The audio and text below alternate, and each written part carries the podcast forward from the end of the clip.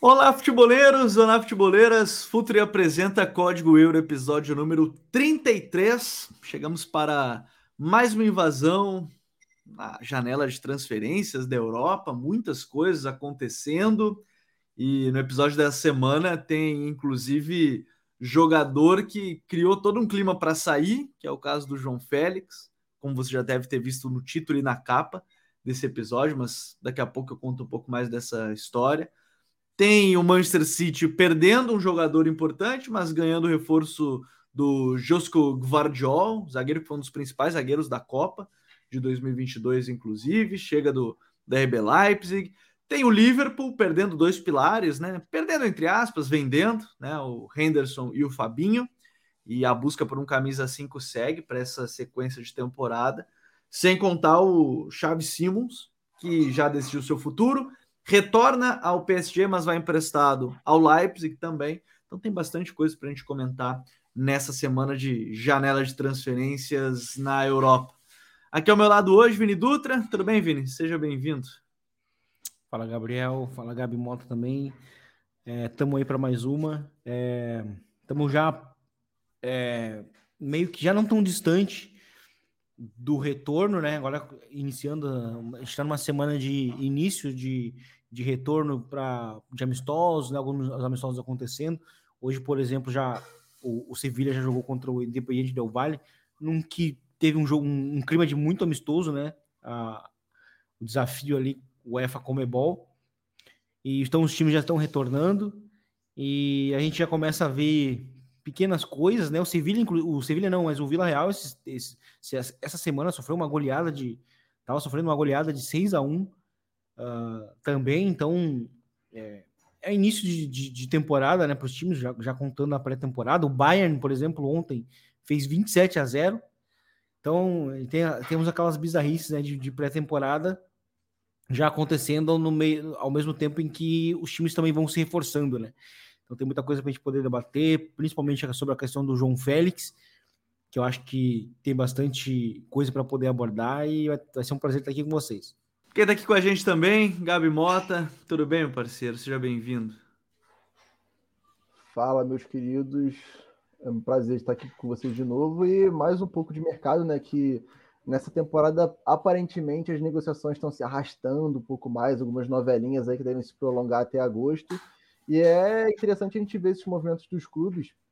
O Liverpool, por exemplo, como você citou como destaque que a gente vai falar aqui, um pouco atrasado até na questão do mercado, né? Vendendo nomes, perdendo outros três é, meio-campistas também de graça e só repondo com dois. Então, fatalmente o Klopp quer esses nomes aí para ontem. E aí fala-se de vários, a gente vai é, falar bastante aqui. E também o planejamento de elenco do, do Pep, né? Trouxe o Kovacic para substituir o Gundogan. É, a gente até postou nas nossas redes hoje um vídeo dos dois conversando bastante, tudo. Então, tem toda aquela expectativa de como o Pep pode potencializar o Kovacic, né?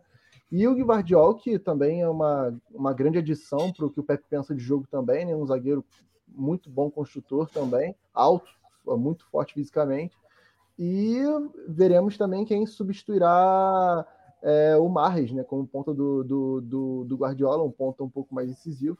E aí vários nomes também surgem, tudo, e a gente vai falar bastante durante o episódio. Muito tempo para a gente falar, mercado é mercado, não tem jeito. É, não adianta. Mercado é mercado de transferência em qualquer lugar e, e, são muitas movimentações. Por isso que a gente tem que começar pela que mais gerou, talvez, a que mais gerou, mas a mais uh, curiosa e bombástica da semana, que é uma entrevista exclusiva do João Félix ao Fabrício Romano. Eu vou trazer aqui as quatro principais aspas da entrevista e o desenrolar dessa história que aconteceu ao longo dessa quarta-feira, dia 19 de julho, que a gente está gravando o episódio. As frases do João Félix foram: Eu amaria jogar pelo Barcelona. Barcelona sempre foi a minha primeira, é, minha primeira escolha. É um sonho que eu tenho desde criança e se acontecer é um sonho que vai se tornar realidade. Além de uma pequena cavada, né, aquelas entrevistas que elas têm um sentido, né? Não foi. Ele não falou isso a troco de nada. Né? Ninguém fala algo assim para ele criou um clima insustentável no Atlético de Madrid. Já é, todo jogador que completa mais de 100 jogos pelo clube tem placas com seus nomes, né, no, no estádio. E a dele já foi riscada, já picharam ali ao lado colocando vai para o Barcelona e tudo mais. Então ele já criou um clima insustentável. E aí, ao longo do dia de hoje, o Manu Sainz, que é dos jornalistas do Diário As, né? E também participa do Xiringuito e tudo mais. Ele trouxe a informação que tá tudo encaminhado para um acordo entre os clubes, que num primeiro momento seria até um empréstimo com obrigatoriedade de compra para poder passar no fair play. É, é, é curioso, assim, porque a palavra acho que não é curioso, Vini, mas a gente está falando de um, de um jogador que dá essas declarações e que o maior prejudicado no final dos contos é o Atlético de Madrid, né? Porque já criou um clima insustentável. Né? Hoje em dia, como o Marcos Mota, advogado, né, que enfim já participou de várias transferências do futebol internacional, futebol brasileiro super renomado, ele costuma dizer que quem é, quem é dono do jogador é dono da negociação. Então, nesse caso, a gente está falando de Jorge Mendes, né, junto com o João Félix.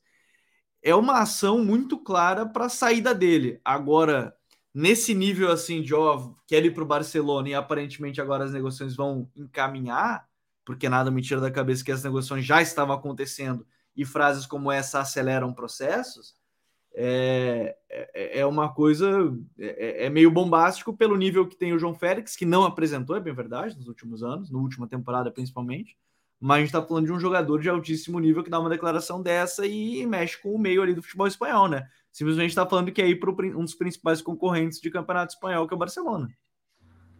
Sim, é, chama atenção realmente o timing, uh, principalmente porque ele está jogando sim com. Ele está jogando, né? Ele, ele, na verdade, ele é, ele é jogador de um dos maiores rivais do Barcelona dentro da Espanha, e desde o, depois do, do Real Madrid, podemos dizer assim, principalmente, principalmente em termos de luta de título, os dois já tiveram até lutas de títulos recentes entre, entre eles dois.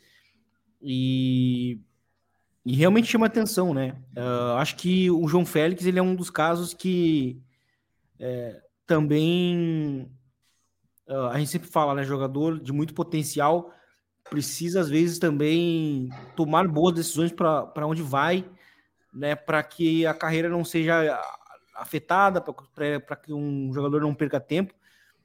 E a carreira do João Félix é, é, tão, talvez, está sendo tão mal conduzida que, no, que logo, é, logo, logo no início das férias né, dos jogadores europeus, se falava que ele poderia, inclusive, ser emprestado para o Aston Villa, né? Sim. Que é um time muito também está num, hoje hoje num, num escalão muito menor do que o Barcelona. E, e eu acho que isso também é, diz muito sobre o momento do João Félix, né? Que talvez, se a gente olha para a temporada passada dele, é, talvez a gente fale para ele, fale que seria o necessário para ele realmente dar um passo atrás. E aí por isso que surge o, o, Aston Villa, né? E aí nesse meio tempo, eu acho que o Barcelona também enxergou um, no João Félix um jogador que está vindo em baixa, né? Hoje está muito desvalorizado pelas, pelos últimos dois anos que fez.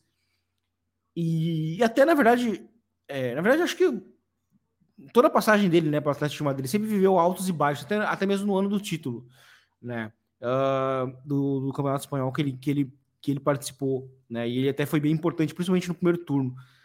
Mas é, acho que a carreira dele hoje está num nível, num limbo muito perdido, assim. Eu acho que esse é o, é o tipo de, de polêmica que também já vai trazer uma certa, um certo peso para ele de sucesso no Barcelona.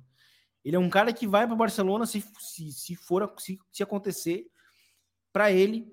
Ele é um cara que precisa se provar, vai, vai precisar se pagar. E ele está indo para um time difícil também, né? Um time grande, é um time de, de peso. Jogadores grandes também não deram certo lá, né? O próprio Griezmann.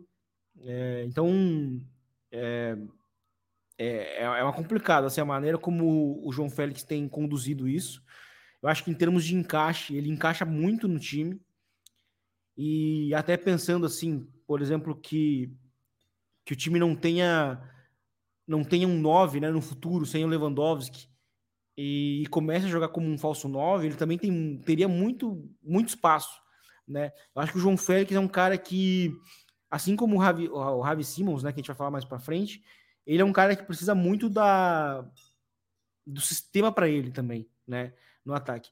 E no Barcelona, num futuro não tão distante, ele teria isso, justamente com essa possibilidade de jogar como um falso 9, e aí encaixando muito com, com, com o Vitor Roque, né, que vai chegar no ano que vem.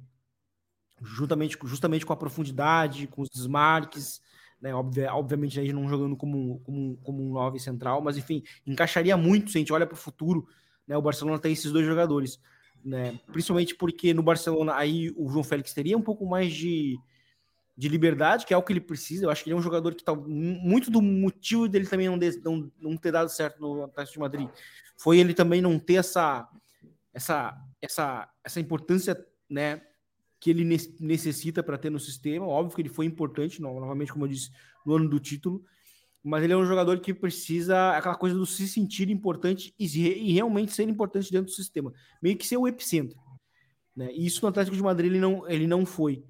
Né? Fora que é um sistema meio, meio rígido para ataques, né? Atacantes no Atlético de Madrid não dão certo. Uh, já cheguei a comentar, inclusive, em algum texto sobre isso. É, até porque tem outro ponto que, em vários momentos, é um time que fica menos com a bola, né, Vini? Então, é. assim, o João Félix é um jogador que precisa ter a bola a, bola instante. Precisa ter a bola, é aquela coisa do precisa se, se sentir importante, né? Participar de ataques né? Com, tocar, ah, com uh, participar de muitos toques na bola, com muitos toques na bola. E isso no Atlético de Madrid ele não teve, né? E aí teve, ele teve um empréstimo pro, né, no ano passado, acho para um dos piores times possíveis para ir, que foi o Chelsea, numa bagunça, né? O momento dele já não era bom, ele vai para um time que está muito mal, né? Que foi o Chelsea. E, e aí ele retorna novamente, né? Se fala, vai para um time menor, em algum momento, inclusive, da temporada, se falou que ele poderia retornar até para o Benfica, né? No, nesse meio tempo. Então, assim, olha o nível, né, de como ele, ele estaria dando uns passos para trás. E aí, agora, nessa possibilidade que o Barcelona enxergou dele estando desvalorizado, e é, e é realmente um jogador que encaixa dentro do sistema do Barcelona atualmente, é, eu acho que seria uma grande oportunidade de mercado para o Barcelona. Né? Mas, porém, eu acho que, acho que para o João Félix, em termos de de condução de carreira, ele tá, tá, tá, se mostrando ser um jogador meio preocupante nesse sentido, assim. Fora que o peso que ele já vai chegar no Barcelona. É um cara que vai chegar no Barcelona, vai, sendo que vai precisar, para ele, né? Vai precisar se provar. E fora os, o ambiente sempre, sempre hostil que ele vai enfrentar contra o, contra o Atlético de Madrid, né? Ah, é isso. Com certeza ele vai enfrentar. Já começou, né? Esse enfrentamento de, de clima hostil pela, pela decisão, algo que aconteceu com o Griezmann na volta dele, mas aí era todo jogo em casa, até ele voltar um pouco, e as torcedores acho que ainda tem um pé atrás com, com o Griezmann lá no, no Atlético de Madrid, mesmo ele tem, tendo sido o melhor jogador da La Liga temporada passada, junto com o Ter Stegen, talvez, mas acho que ele foi o principal. Isso que no primeira parte da temporada ele só entrava sempre aos 65, 66 de jogo, por conta do contrato com o Barcelona. Mas aí, cabe, a gente tá falando assim, o João Félix ao mesmo tempo que é uma condição de carreira muito complicada, é, em algum momento ele foi muito importante mesmo para o Atlético, principalmente no título. Jogou a reta final da, daquele título da, do Campeonato Espanhol com pré fraturado, né? Jogou lesionado e tudo mais. Acho que isso não, não se apaga. É, eu não querendo puxar essa, essa sardinha para o lado, mas eu sempre tive a impressão que ele tem um pouquinho mais a cara de iria funcionar mais o Barcelona. Só que naquele momento, imagina, quando ele sai para o Atlético, tinha ainda o Messi, tinha Cristiano, ou Cristiano, tinha Griezmann, tinha Soares, tinha muita gente para ataque, para ele não valer a pena e o valor ainda era, era muito alto. Aí agora acho que o Vini tocou num ponto importante. Ele é muito novo ainda, né? Tem 23 anos, ele é de 99, vai fazer 24 ainda na, na temporada. É, a gente está falando de um cara que tem potencial, ainda não mostrou o que a gente viu no Benfica, teve lampejos disso, mas se a gente parar a pensar, é um jogador que tem potencial, já tem rodagem, mas tem potencial para ser um jogador importante a nível elite, né? Com certeza. Então, assim, por esse lado, é bem isso que o Vini falou: é chegar em baixa, mas tu tem um jogador que tem totais capacidade de ser um, um jogador de elite, né? E acaba que é tudo sobre o contexto, né? Porque se a gente for parar para pensar, nenhum dos contextos que o João Félix se propôs desde o Benfica eram contextos favoráveis para o jogo dele, né? O Atlético, como vocês bem mencionaram, ele teve uma boa temporada, a temporada do título, em que ele tinha um apoio a mais de ataque que era o Soares, ou seja, o Atlético precisava atacar porque tinha o Soares para aquilo, né? É, então a gente viu, uma, talvez tenha sido a versão do Atlético mais ofensiva que a gente tenha visto com o Simeone desde então, né? É uma versão que deu é, um caneco, no caso. E no Chelsea é o que o Vini falou, ele foi para um contexto completamente bagunçado, que não se tinha certeza nem do, do jogo que seria praticado, né? Até porque ele jogou a boa parte com o Lampard também. É, e dentre milhões de opções, né? Então acaba que é aquela coisa, né? Não, não tem como o cara ter um, é uma sequência num time que tem um elenco tão robusto que um jogo, se você não vai bem, no outro jogo você já está no banco, porque você tem o Mudrik na, na reserva, ou você tem o Sterling para aquela posição, ou o Havertz de falso 9, enfim. E o João, ele rodou muito nessas posições, né? Ele não atua nem como ponta, nem como segundo atacante, nem como 9. Então, assim, era um... ele não teve a sequência desejada, né? E a Premier League em si, se a gente for para pensar como liga, talvez não seja o contexto ideal para ele também, né? Eu, eu, pelo menos, particularmente, eu o vejo com um encaixe muito é, mais fluido é, na Espanha, né? Que é um jogo que a bola é mais, digamos, é, os times maiores têm a bola um pouco mais consolidada. É, no Barça, por exemplo, que seria talvez o contexto ideal para ele nesse momento, é um time que joga muito com um 9 e alguém acompanhando ele, que é a posição do João, né? E geralmente isso dá bastante fruto. E, mas assim, outro contexto que eu acho que favoreceria ele, mesmo sendo Premier League, é o Aston Villa do, do Naemery, que também é um time que cresceu muito, justamente por ter essa capacidade com bola, né? E o João seria talvez uma boa peça, né? Mas como o Vini mesmo disse, talvez seria um, um passo atrás e a gente não sabe até que ponto o João Félix, como jogador, gostaria de dar esse passo atrás e o Jorge Mendes, como empresário dele, e como a gente sabe como o Jorge Mendes é, aceitaria esse passo atrás de um cliente que ele sempre apostou muito, né? Então, assim, é, como a gente, como o Gabi introduziu aqui, a entrevista é, com o Fabrício Romano é, aparenta ser algo muito estratégico e muito pensado. Não foi algo é, ali no calor da, da, da raiva que ele apresentou. É, não foi um pós-jogo que ele não, falou algo não. assim, nem nada. Nem tinha essa especulação né, não, dele para o Barcelona. E, assim, tinha aquele burburinho, né? E a gente viu o João é, estressado nos primeiros dois dias de treino lá, jogando colete, porque ia treinar a parte. Sendo que era uma coisa bem óbvia, que ele não estaria nos planos de Simeone e provavelmente nem ele gostaria de ficar no Atlético, né? Então, é, já aparentava estar tá irritado com a situação, mas claramente foi algo estratégico, algo conversado, enfim. E acaba que é uma estratégia de mercado também, né? Mercado é mercado, como a gente disse.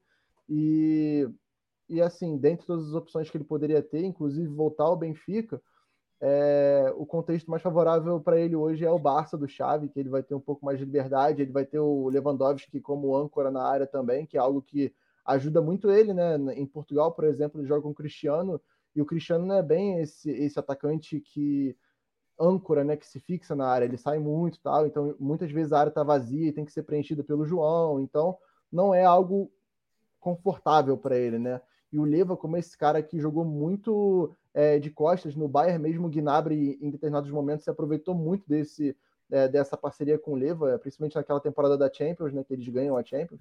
Então, possivelmente possa ser o melhor contexto para o João e o contexto que mais se aproxime é, de quando ele se destacou realmente no Benfica, em que ele era duplo de ataque do Seferovic, que sempre foi um centroavante, apesar das suas é, é, dificuldades né, com bola, especialmente, sempre foi um atacante de abrir muito espaço para alguém chegar de trás. Né? Então, assim, é um contexto que me parece ser o mais confortável para o João, enfim, decolar. Né? É, eu, eu confesso que eu tô bem curioso, até porque com as contratações já, tipo Gundogan, é, o Oriol, agora você vai ter. Com o João Félix, teoricamente, ele é o ponto esquerda que falta para jogar em 4-3-3 com três atacantes, né? E não quatro meio-campistas. É, e aí você cria uma grande concorrência no meio-campo, que é o que o Xavi quer também, né? Isso ele já deixou bem claro em várias coletivas. Eu confesso que eu tô bem curioso, mas eu, eu fico muito nessa linha. Não foi uma entrevista aleatória. Ele não deu entrevista para alguém aleatório, ele deu entrevista para um jornalista que tem muita influência, para um jornalista que, obviamente, alcançar muitas pessoas. É um, é, fazendo uma, uma rápida é, uma, fazendo uma correlação aqui, é o que está acontecendo no caso do Soares com o Inter Miami e Grêmio. Os lados que querem falar, o Soares não vai falar. Ele não vai falar. Mas o que aconteceu agora nessa semana? O, o Edu, lá, o, o jornalista argentino, que é super próximo do Messi, vem com a informação de novo que o negócio está encaminhado. Ninguém tá falando. Esses jogadores desse nível não falam por acaso, eles não saem toda hora dando coletivo, assim, não é, não é o normal. Então, assim, para mim essa é a grande relação. Está vazando o que eles querem que vaze. Ponto. O Félix está vazando o que ele quer que vaze. Nesse caso foi uma entrevista, então nem é vazar. No caso do Soares está vazando o que ele quer que vaze em, em, locais que ele quer que vaze. Agora foi em Miami, já foi no Uruguai. Então, assim, é... nada, nada, nada é por acaso. Se vai acontecer o um negócio, é outra história mas que essas entrevistas, essas informações são feitas também. Não vamos achar só que, que o jornalismo toda hora é sempre a gente vai conseguir. Às vezes, na troca de informação, você tenta ganhar alguma coisa. A ganhar no sentido de informação, você ganha uma forma de, ó, eu vou te deixar da exclusiva, mas eu vou, vamos usar essa informação primeiro. E aí isso pode acontecer. Para mim tá mais ou menos encaminhado nesse sentido. Cada um vaza o que quer vazar nessas informações, porque sempre é do entorno do, do atleta, no caso do Félix, do próprio, do próprio jogador. Bom, indo adiante, essa é uma negociação que ainda vai, vai perdurar em um tempo certamente, só foi acelerado. Imagina e vale destacar, né, o Jorge Mendes tem muito, uma relação muito próxima com o Laporta, né, presidente do Barcelona, então mais um, um, um fator aí nesse, nesse caso. É que na Inglaterra, Manchester City, here we go já, praticamente, ainda não oficializou, mas Tá encaminhado. Josco Guardiol, zagueiro do Leipzig, Vini. É... Para um time que está perdendo jogadores no ataque, ainda tem uma defesa que está querendo dar uma renovada também, né? Com a provável saída do Walker, né? A consolidação do Stones numa segunda linha ali, como um volante, nesse 3-2-4-1 aí do City. O Guardiol chega para. Imagina, Guardiol, Rubem Dias e mais um zagueiro é. Você tem grandes pilares nesse time que que, que chegam um, um zagueiro de nível elite também em vários sentidos, né? Com bola, sem bola também, né?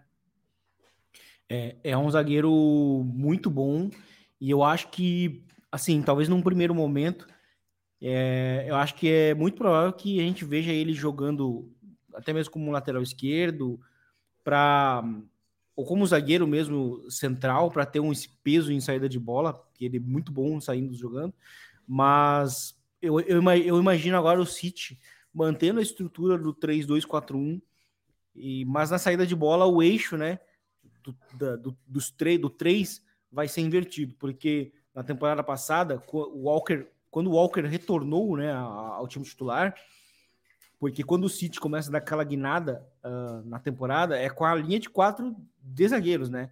Com Stones, Rubem Dias, Ake e o Akanji. Uh, então, eu acho que talvez inicialmente o, o Guardiola vai manter essa linha de quatro de novo, mas o eixo vai ser invertido, né? Então, acho que o, o, o que era o Walker na direita, né? Virava o lateral que virava zagueiro. Eu acho que agora vai acontecer na esquerda, né? E aí eu acho que o porque o Guardiola já jogou de, de lateral, né? De lateral esquerdo, é. Então, por isso que eu acho que esse eixo deve ser invertido, né? Principalmente se a gente for imaginar que esse 3 pode ser a Kanji, uh, Akanji, Rubem Dias e o Guardiol, né? Os três ali. Então, isso tem grande chance, porque o Stones poderia virar o, esse meio-campista. Então, acho que tem grande chance de, de, ser isso que vai acontecer. E o Guardiol é um cara que pode trazer um elemento que o City talvez ainda não tenha, que é um, é um zagueiro de condução, né? Também. O Guardiol conduz bem a bola, passa muito bem. E aí o City vai começar a trazer uma dúvida que ele não, antes ele não tinha, né? Eu acho que o City tinha bons zagueiros em saída de bola, mas não tinha assim aquele especialista, né? Eu acho que o Guardiola é esse cara, né? Muito bom, é um cara que se não medir bem a pressão, ele vai achar o passe. E, e ele também é um cara muito bom na condução, conduz muito bem, defensivamente é, é um zagueiro rápido, apesar de ser alto, de ser relativamente pesado, ele é muito bom, muito rápido. E, e, e, encaixa com a ideia do, do Guardiola, que ele, falou, que ele falou muito né, na temporada passada a respeito de jogar com, com zagueiros na, nas laterais, né? Que era para os embates contra os, contra os, os pontas né, na Champions League. Né, os pontos ele, ele cita, né? Vini, Mbappé, Isso. esses caras, né? É, e eu acho que o Guardiola ele encaixa nisso, para esses embates em jogos específicos. Porque o Walker foi muito importante, por exemplo, contra o Vinícius Júnior, mesmo não sendo titular. Naquela altura da temporada, o Walker nem era titular, mas era a linha de quatro zagueiros. Mas é, o Walker foi muito importante. O Akanji lateral foi muito importante defensivamente também nesses embates contra os, contra os grandes jogadores na, na Champions. Então, é a manutenção dessa ideia e é um jogador que encaixa muito no sistema e que pode agregar em duas posições, seja como zagueiro, seja como lateral.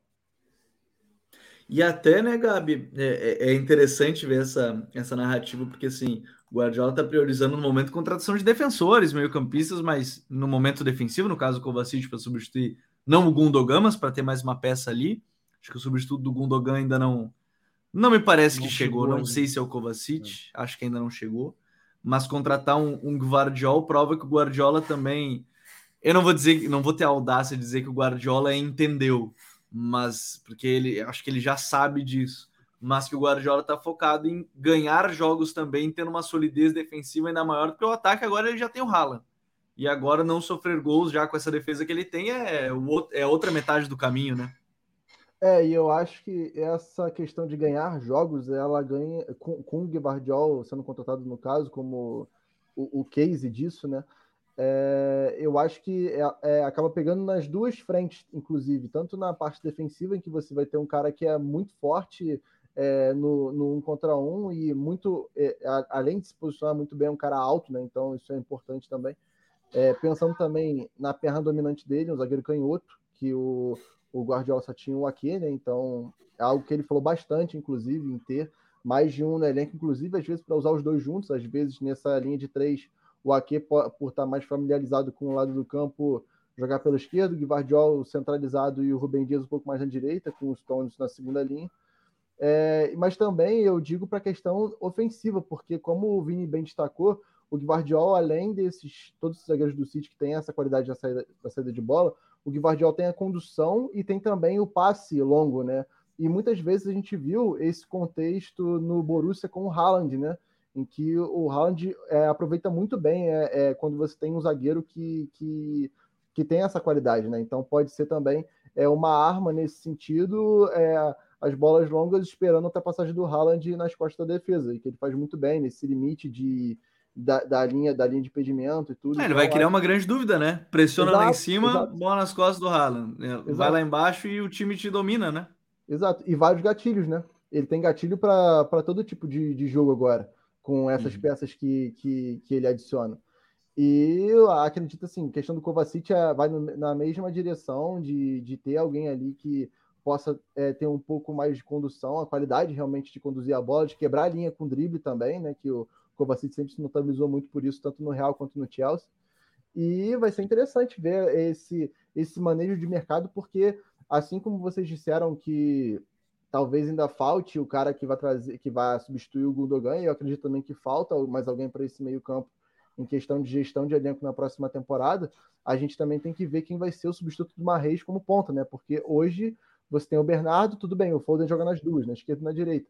Mas é, um cara ali que talvez o Guardiola possa desenvolver, não, talvez não um cara consolidado, mas assim, um cara que o Guardiola possa vir a desenvolver ainda, é, possa ser algo interessante nesse sentido, porque, como a gente sabe, ele melhorou muitos jogadores, é, o Kovacic é, é, um, é uma peça que a gente tem muita essa expectativa de que ele possa melhorar e possa tornar o Kovacic um jogador realmente de nível mundial, é, como ele fez com o Gudogan, por exemplo, é, e também com esse ponto que certamente vai ser um alvo do City na janela, né? Porque o, o Marres, por mais que ele não tenha é, terminado a temporada como titularíssimo, né? Assim, titular é relativo com o Guardiola também quando a gente fala de ponta, né? Porque depende muito do jogo. Mas na final da Champions ele usou Bernardo Silva e Grealish, que são pontas mais construtores, mas ele também tinha aquele jogo que ele jogava o Marres e o Foden, que eram pontas mais agudos. Então, acho que é, a, a, mira dele no, no, no, mercado vai ser mais por um cara agudo pelo lado direito para justamente repor ele ter, como a gente disse, gatilho para todo tipo de jogo. É, eu já disse, né? Eu queria muito ver o, o, o Guardiola apostar em Julian Álvares e Haaland, mas eu sei que ele não vai fazer isso porque, pelo menos não agora. Mas eu gostaria muito de ver.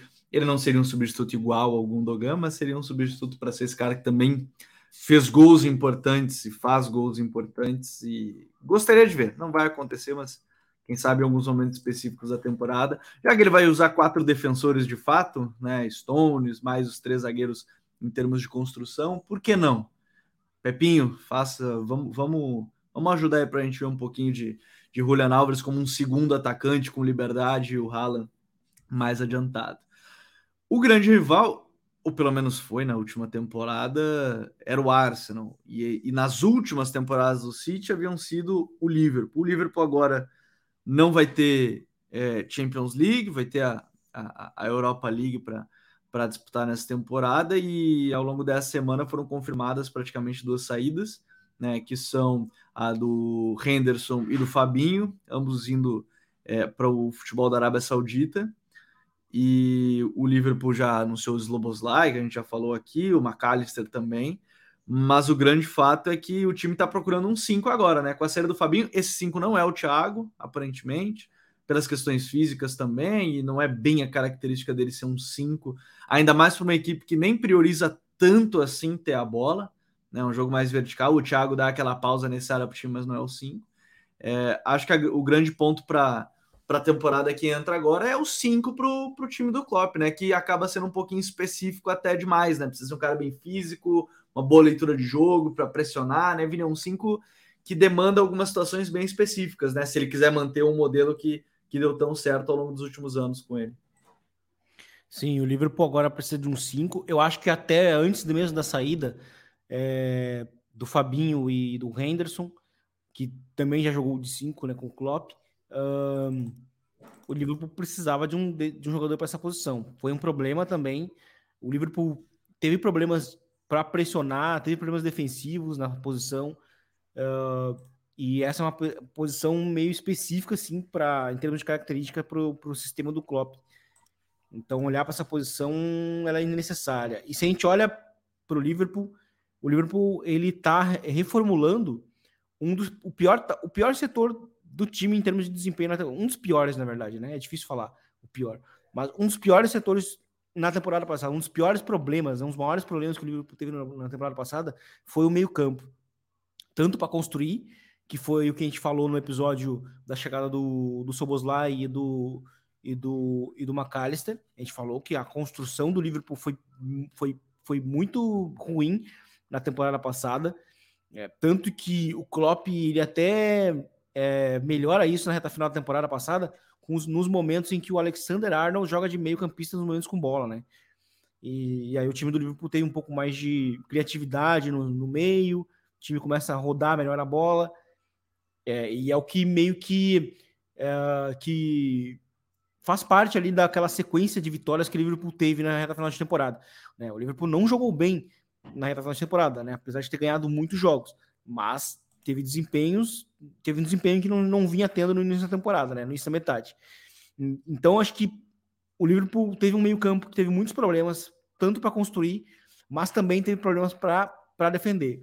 O time teve problemas, principalmente na ausência do Henderson, que quase não jogou, né? O Milner, que já não, não tinha mais físico, é, e Thiago também, que estava sempre lesionado, e no Fabinho, que não vinha jogando bem problemas também na hora de pressionar, na hora de proteger os espaços, na hora de roubar bolas no meio-campo, que é muito importante para o time do Liverpool, né?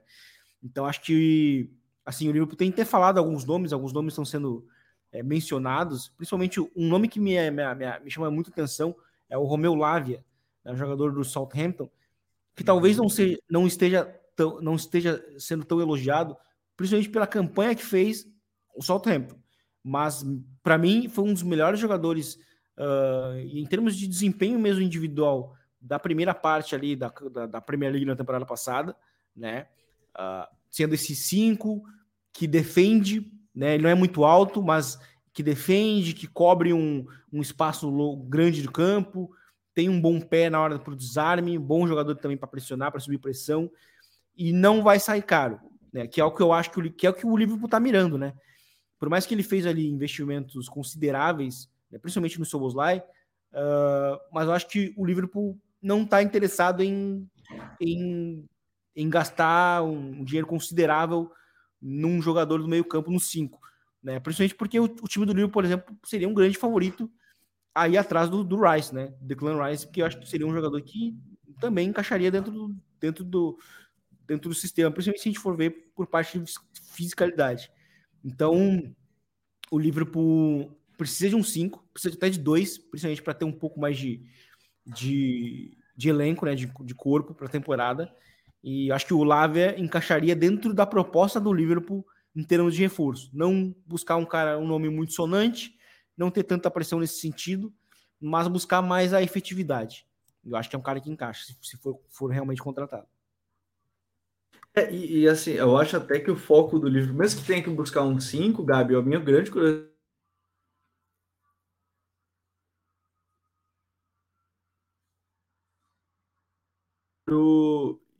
e, o próprio Salah, né? Eu acho que essa pode ser o, uma questão também para o Klopp ajustar. Esses quatro atacantes são quatro para três vagas ou vão jogar os quatro? É, isso, isso a gente vem discutindo há algum tempo, né? A gente fala bastante disso, porque o Darwin agora, é, naturalmente, ele vai ser uma temporada que ele vai ser muito mais provado, né? Porque aquela primeira, é, aquele mesmo papo que a gente sempre traz, né? Que a primeira temporada de Premier League é sempre uma temporada mais difícil, principalmente para o sul-americano, né? Então, é, agora talvez seja realmente o parâmetro para a gente é, criticar ou então traçar um balanço do que é o Darwin no, no Liverpool.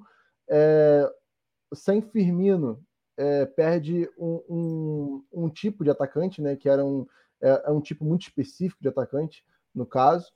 E o Salah acaba sendo uma, uma figura incontestável, né, então não tem muito como você é, não tem o que você manejar com isso, né? E aí tem dois jogadores que até então não deram liga juntos, mas a expectativa acho que permanece, né? Que é o Luiz Dias e o, e o Hakpo, que são dois jogadores de posições assim parecidas, talvez, mas que o, o Hakpo tenha talvez um pouco mais de desenvoltura para ser um falso 9, é um cara que ataca um pouco mais a área, até pela altura dele, né?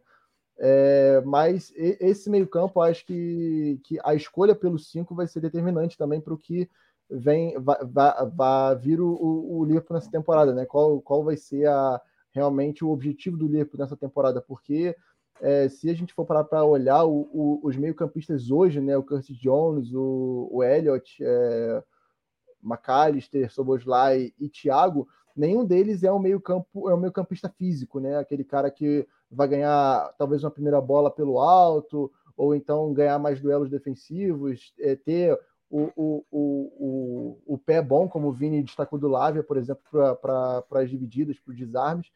E talvez eu acho que a escolha passa, vai passar muito por isso, né? A gente tem vários nomes aí que já foram linkados ao Liverpool durante várias vezes, durante vários momentos, né? E no caso são nomes caros porque é, no caso tão hypados pelas últimas temporadas que vem, vem fazendo, né? Principalmente a última, no caso o Anrabat e o Palinha, no, é, esses dois principais, né?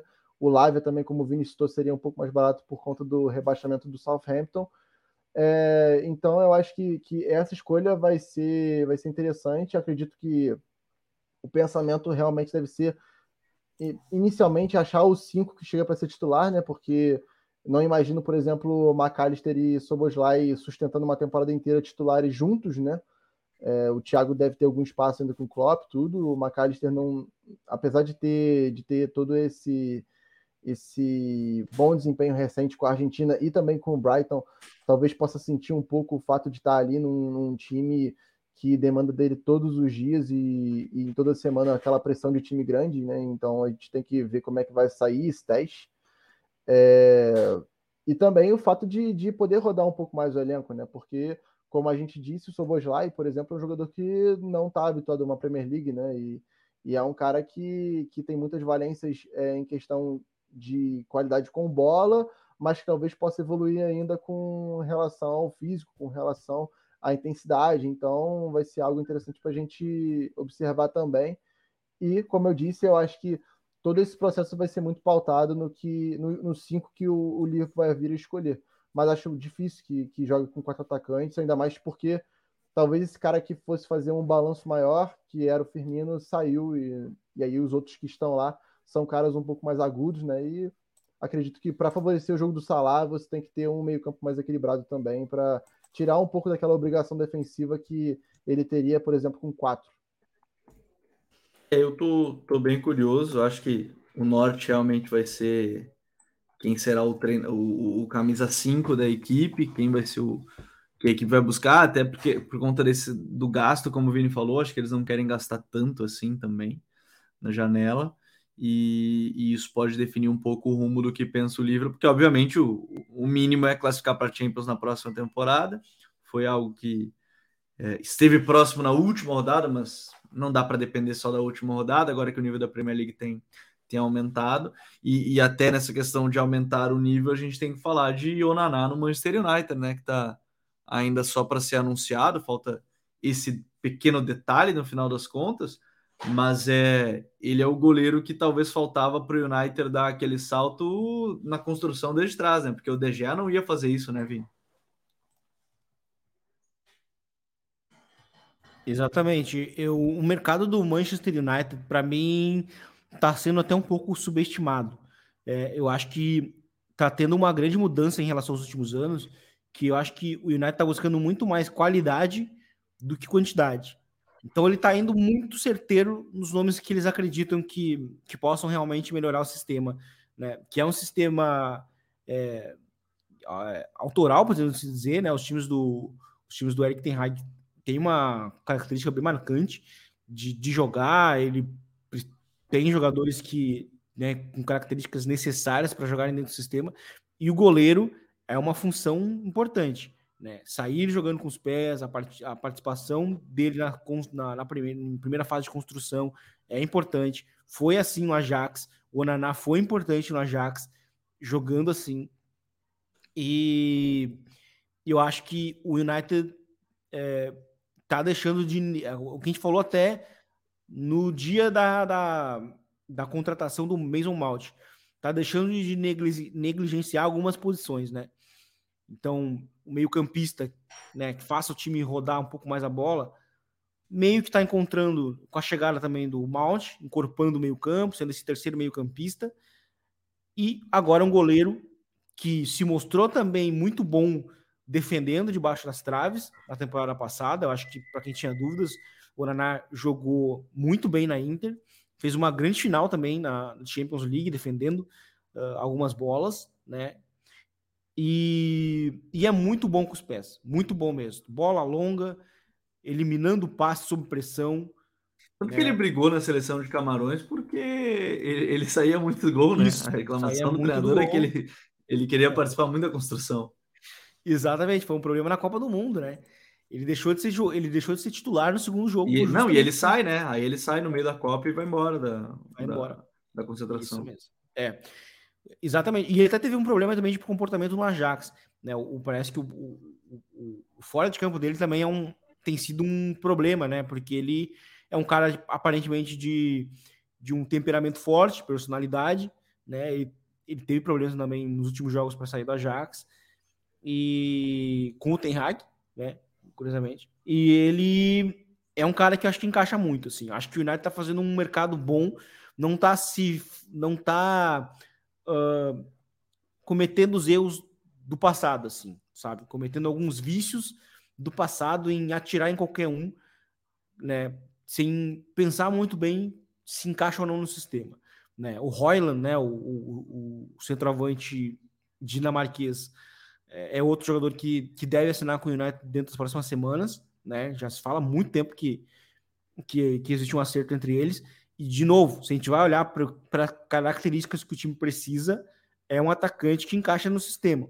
Joga muito bem de costas, sabe né, se mover muito bem entre linhas, é outro atacante que encaixa dentro dos, dos últimos trabalhos do Ten Hag, né? O, o, o Trash e, a Ajax, onde ele tinha jogadores com esse perfil, né? Uh, por exemplo, né, então assim, no, no, Ajax ele teve o Tadic, né, como falso 9, né? Mas teve o Casper Dolberg antes disso como 9. O Dolberg sempre foi um centroavante de jogar de costas, né? Fazer pivô. Então, Royland é, é, esse, é esse centroavante que é novo, né? 19 anos ainda. Uh, e que também não vai chegar com a, com a missão de ser o salvador da pátria. Até porque, se a gente olha para a temporada passada do Rashford, foi de gols, muito gol, dá uma certa tranquilidade para ele nesse sentido. Então ele vai fazer o papel dele dentro do sistema, né? Sair da área, uh, oferecer apoios, uh, habilitar os jogadores que vêm na segunda linha ou os pontas, né, soltar eles ao espaço, no espaço. Então, o United para mim está fazendo uma, um mercado muito bom, assim. Lembra um pouco uh, na primeira fase o Liverpool, né, o Liverpool do Klopp, onde apostou pouco em poucos jogadores, mas foi certeiro, né? era aquele cara que eles, precisavam. Foi assim, faltava goleiro, foi no Alisson. Faltava zagueiro, foi no Van Dijk. Faltava um, faltava mais um atacante, sei lá, foi no, foi no, foi no Mané. Então, então é, eu acho que o, o, e se a gente olha para o Liverpool antes do Klopp chegar, era muito parecido com o United antes do Terrac chegar, que era um time muito bagunçado, estava contratando muita gente, estava super, super faturando algumas contratações, e o United está demonstrando ter um rumo, né? Acho que o, o, o De Gea, por exemplo, ele foi um goleiro de muito sucesso no Net, sim, ele teve seus altos e baixos, mas foi um goleiro que teve um, um, um período muito bom no, no, time, mas eu acho que já vivia uma decadência, já vivia um final de ciclo, e que eu acho que o time precisava encerrar, encerrou até de uma maneira meio mal conduzida, mas precisava, precisava dar esse passo adiante, e o esse, esse tipo de, é, é, um, é um jogador interessante para o sistema. É, é, é uma mudança aí crucial. Acho que o Vini tocou em pontos importantes da questão do de ser, de ter é, contratado menos, mas mais pontual em, em, posições que precisa. Acho que esse é um, é um detalhe importante para a equipe, porque tá a pressão de um norte, né? O time do United, de maneira geral, precisava ter esse, esse norte de quem contratar, para qual posição, e aparece, aparentemente o Ten Hag está cada vez mais próximo, gerindo essas contratações, quase como manager, né, de fato, porque todos os nomes já têm tem uma... Obviamente, para ser contratado, tem que passar talvez pela aprovação do treinador, dependendo de, de qual é o grau da, de relevância do treinador dentro do modelo do clube, e, e o Ten Hag me parece que está no centro disso tudo. A gente está vendo pelos, pelos nomes pretendidos e pelos nomes, nomes contratados, é, mas é uma mudança de rumo importante porque da temporada passada já foi bom. Talvez nessa possa vir a ser melhor também, né? Até porque na temporada passada, Gabi, vale lembrar, ainda teve toda a questão do Cristiano no meio da temporada. Então, talvez uma temporada uh, mais calma, entre aspas, né? do início ao fim, e eu boto entre aspas porque a gente nunca sabe o que vai acontecer no meio dela, é, talvez seja um ambiente bom para o Ten Hag nesse momento. É, a última temporada foi muito laboratório do Ten Hag, né? Para ele entender de fato quem serve para ele ali, quem não, né? Até alguns jogadores que aparentemente serviriam, no caso o Cristiano, talvez o Marcial, é, ficou claro que não servem, né? O Cristiano já saiu, o Marcial é, provavelmente vai vir a ser reserva novamente nessa temporada.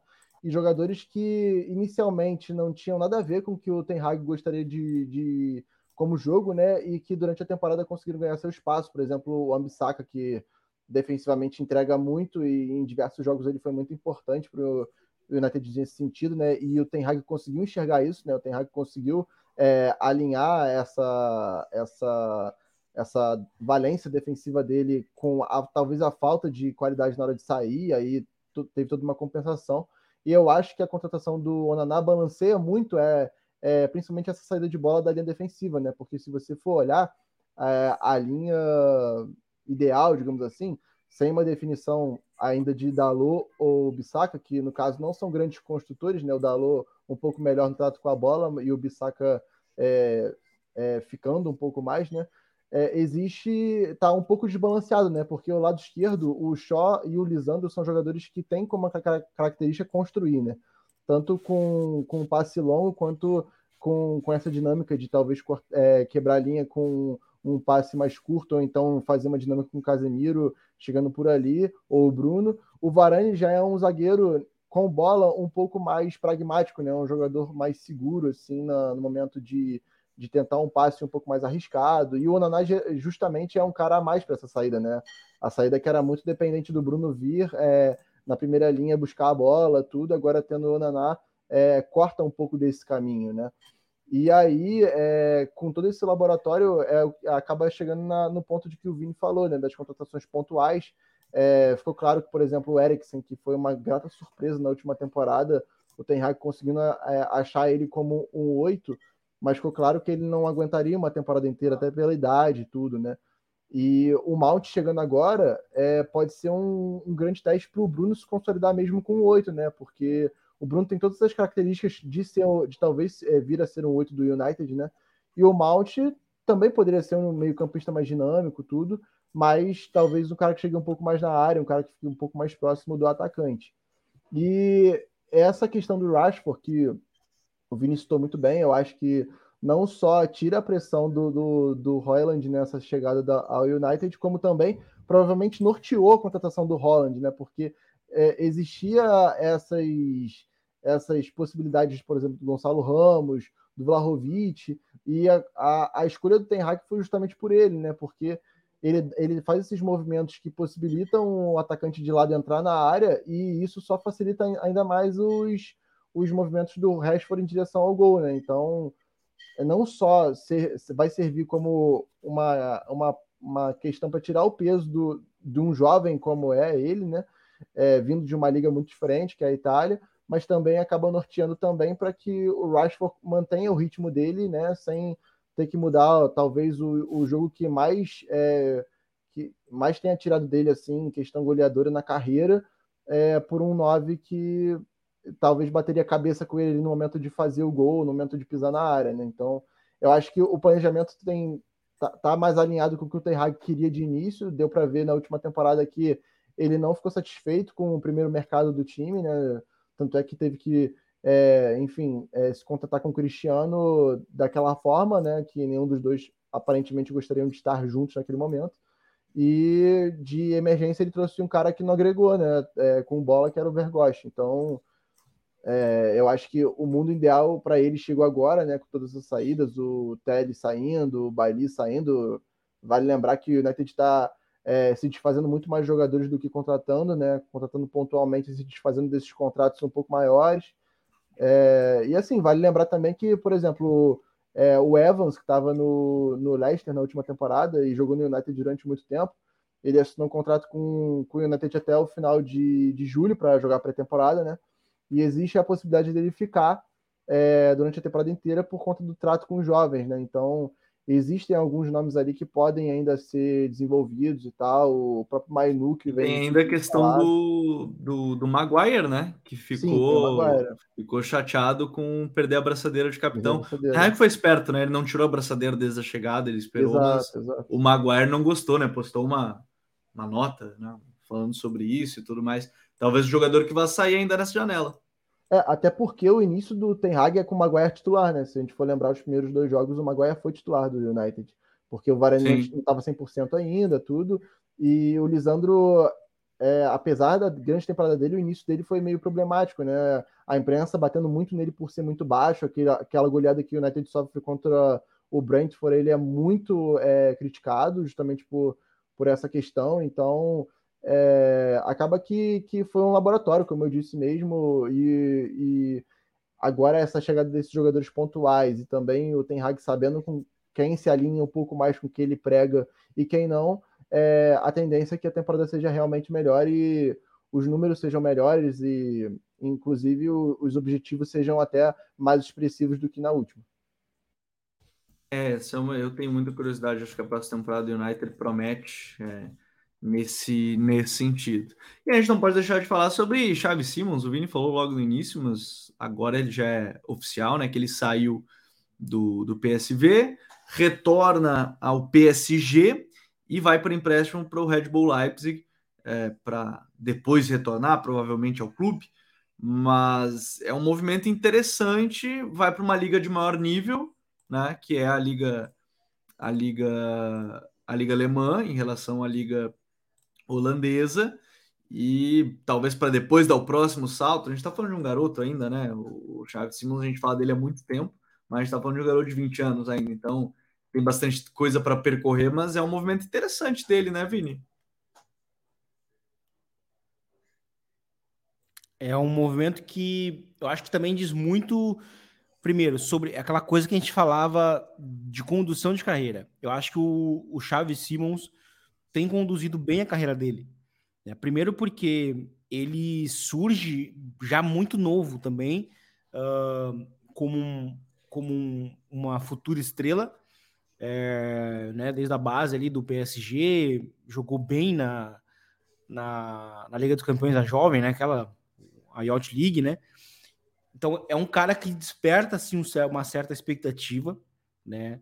Uh, e conduziu bem para mim a carreira, tem conduzido bem a carreira. E, e esse movimento para mim ele é bem muito bem pensado, porque ele jogou agora, ele jogou agora no pelo PSG, né? Ele foi vendido, né? Ele jogou essa última temporada vendido como jogador do, uhum. do, PS, do PSG, por mais que ou, é, né, existisse essa cláusula de recompra de só 6 milhões de libras, mas jogou como jogador do PSG e jogou até fora da posição dele né, na primeira parte da temporada, porque o Hakpo ainda estava no clube, mas ele ainda fez uma temporada muito boa no, no geral, né? Não é como se a temporada dele crescesse uh, só porque ele começou a jogar na, na posição dele, né, de, de, de, origem, onde, ou na verdade, onde ele se sente mais confortável, que é na, que é na esquerda, né? Uh, que é quando ele pô, começou a passar no início do ano jogar, a jogar, né? Um cara que joga muito na esquerda, mas que corta muito para dentro. Então, ele é um cara que terminou a temporada com 22 gols e, e 12 assistências, então duplo-duplo. É, e é um jogador que, assim como o João Félix, uh, demonstrou crescer muito realmente na temporada, sendo um jogador importante. Aquela coisa, o se sentir importante. Então, ele fez atuações muito boas contra o Ajax, fez uma atuação excelente contra o Feyenoord, campeão é, no The Caip, né, no estádio do Feyenoord, no empate em 2 a 2 Então, ele demonstrou também aparecer em jogos decisivos, né, uh, já sendo a estrela do time, sendo o líder, né, e se esperava que ele fosse permanecer, né, ele até permane permaneceria no, PS, no PSV nessa temporada, até mudou o número para o número 10 nesse ano, chegou até a anunciar a mudança, é, e eu acho que assim, ele só aceitou voltar para o PSG imagino eu, com uma condição de que ele vai ser realmente importante para o futuro do projeto. E aí eu acho que isso diz muito sobre o, aí, o projeto do PSG, que está preparando também um terreno pós-Mbappé, né? Que eu acho que indica tudo que o Mbappé vai sair. Né? Em algum momento. Tanto que ele sair. poderia ficar, a informação é que ele poderia ficar em caso de saída do Neymar ou do, do Mbappé já agora. É. E ele, muito, muito inteligente, viu que, que não teria a assim, não teria a importância que ele teve na temporada passada, a quantidade de minutos que ele teve na temporada passada com o PSV. Então, para ele não valeria a pena voltar e não jogar mais. Né? Ele daria um passo atrás. Por mais que está jogando num, num, num, grande time, né? um time de muita mídia e tal, estaria dando, dando olhando para a carreira dele, estaria dando um passo para trás. Porém, sendo emprestado para o Leipzig Aí, aí vem o pulo do gato, porque ele tá dando um salto, né? Indiretamente já tá dando um salto, tá jogando numa das cinco grandes ligas. Vai para uma liga melhor. Ah. Para uma liga melhor. Ele vai substituir diretamente o Soboslai dentro do sistema do Leipzig, vai ter a mesma função, né? Vai jogar na esquerda, jogar para ter cortes por dentro, que foi assim que o Leipzig terminou a temporada passada. 4-4-2, o ponta pela esquerda, o Soboslai cortava muito por dentro.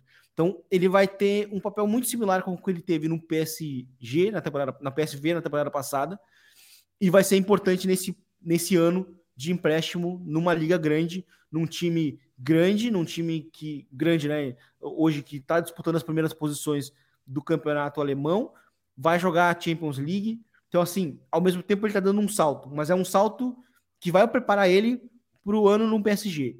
Então, onde ele pode ser importante. Né? Então ele está tendo, ele tá tendo, ele está respeitando níveis de evolução. Eu acho que isso é muito importante. É um, é um bom empréstimo, é um jogador que a gente tem que observar com cuidado né, a evolução dele. Ele pode ter um impacto muito grande já na, na, na, na Bundesliga. Né? E é um jogador que me agrada muito. É um jogador que ele até não, ele não é meio, ele não é meio um João Félix no, no sentido de de ser um construtor, de ter a pausa, de. Mas ele é um cara que realmente participa muito do jogo. Ele é um cara de muito do, do, do, do, do toca-me voe, né? O, o, aquele, o cara que toca e sai, participa de novo. Um toque ele consegue é, dinamizar os ataques, né? E ter esses números bem altos, como, como eu falei né, na, na temporada passada: 22 gols e 12 assistências. Então é um cara que constrói também, né? Mesmo com esse um toque. Então acho que vai ser bem interessante. Encaixa muito no sistema do Leipzig e, e que eu acho que vai dizer muito sobre o futuro dele no próximo PSG. Aquela coisa, não adianta só ter o potencial, mas tomar boas decisões para a carreira são essenciais. E eu acho que o, isso o Xavi Simons fez.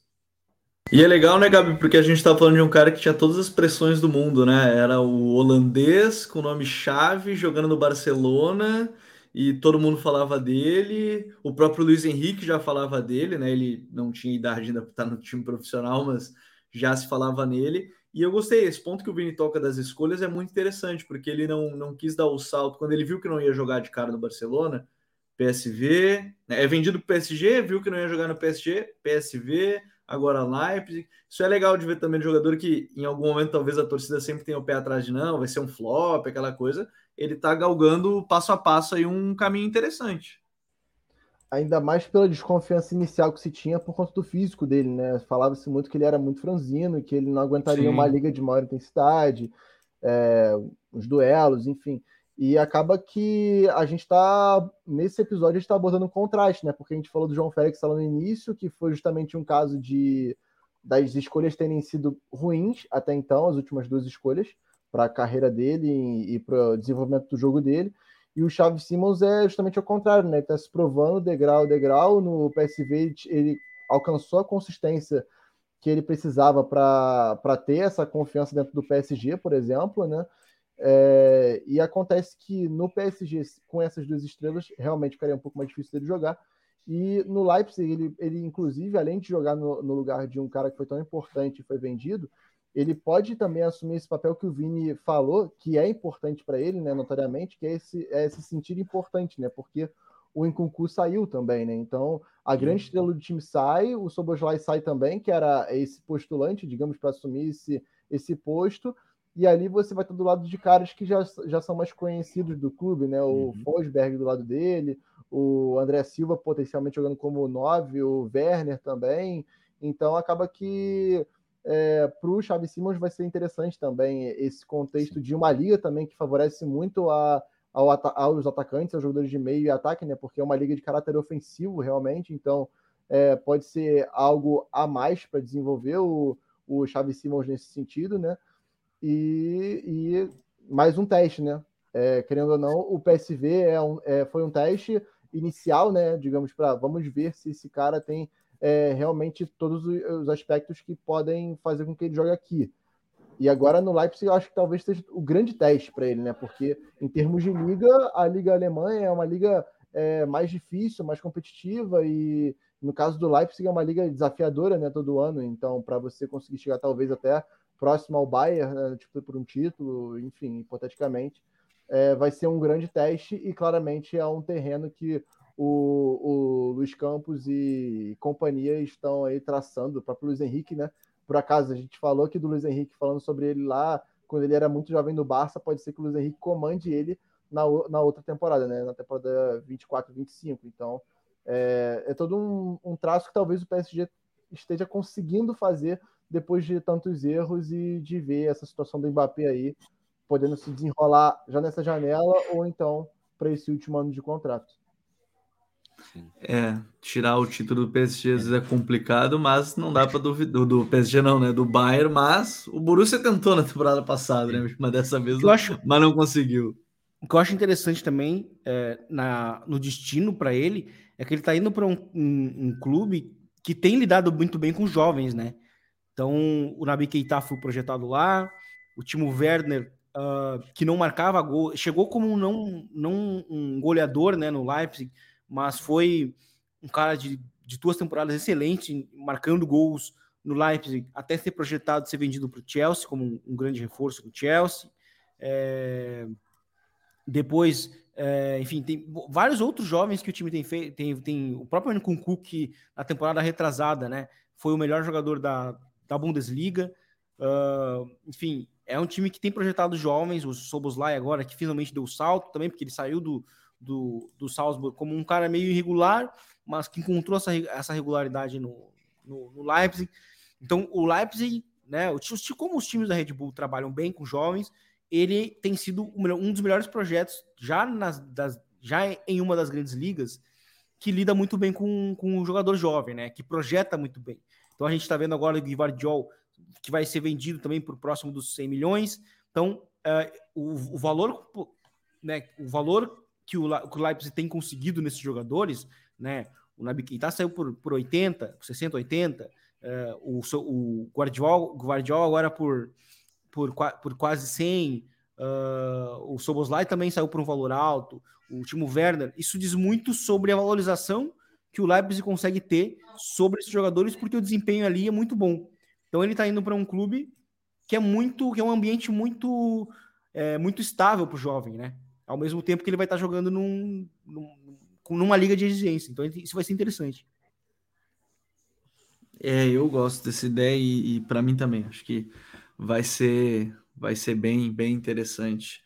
Essa janela de transferência está sendo, mesmo que não tenha aí outros grandes nomes, já tem a novela Mbappé, que volta e meia vem com um capítulo novo e tudo mais. É, tem bastante coisa para acontecer ainda nesse nessa janela e já tem pré-temporada rolando, né? A gente está gravando hoje, o Chelsea está jogando, tem Barcelona jogando em breve nos Estados Unidos, Juventus também, Real Madrid, o Chelsea com o Andrei titular, né? Um time sub-24 praticamente, só os jovens e bom, as contratações do Chelsea têm sido só os jovens, agora tá mais fácil de colocar em pré-temporada, tô colocando todo mundo.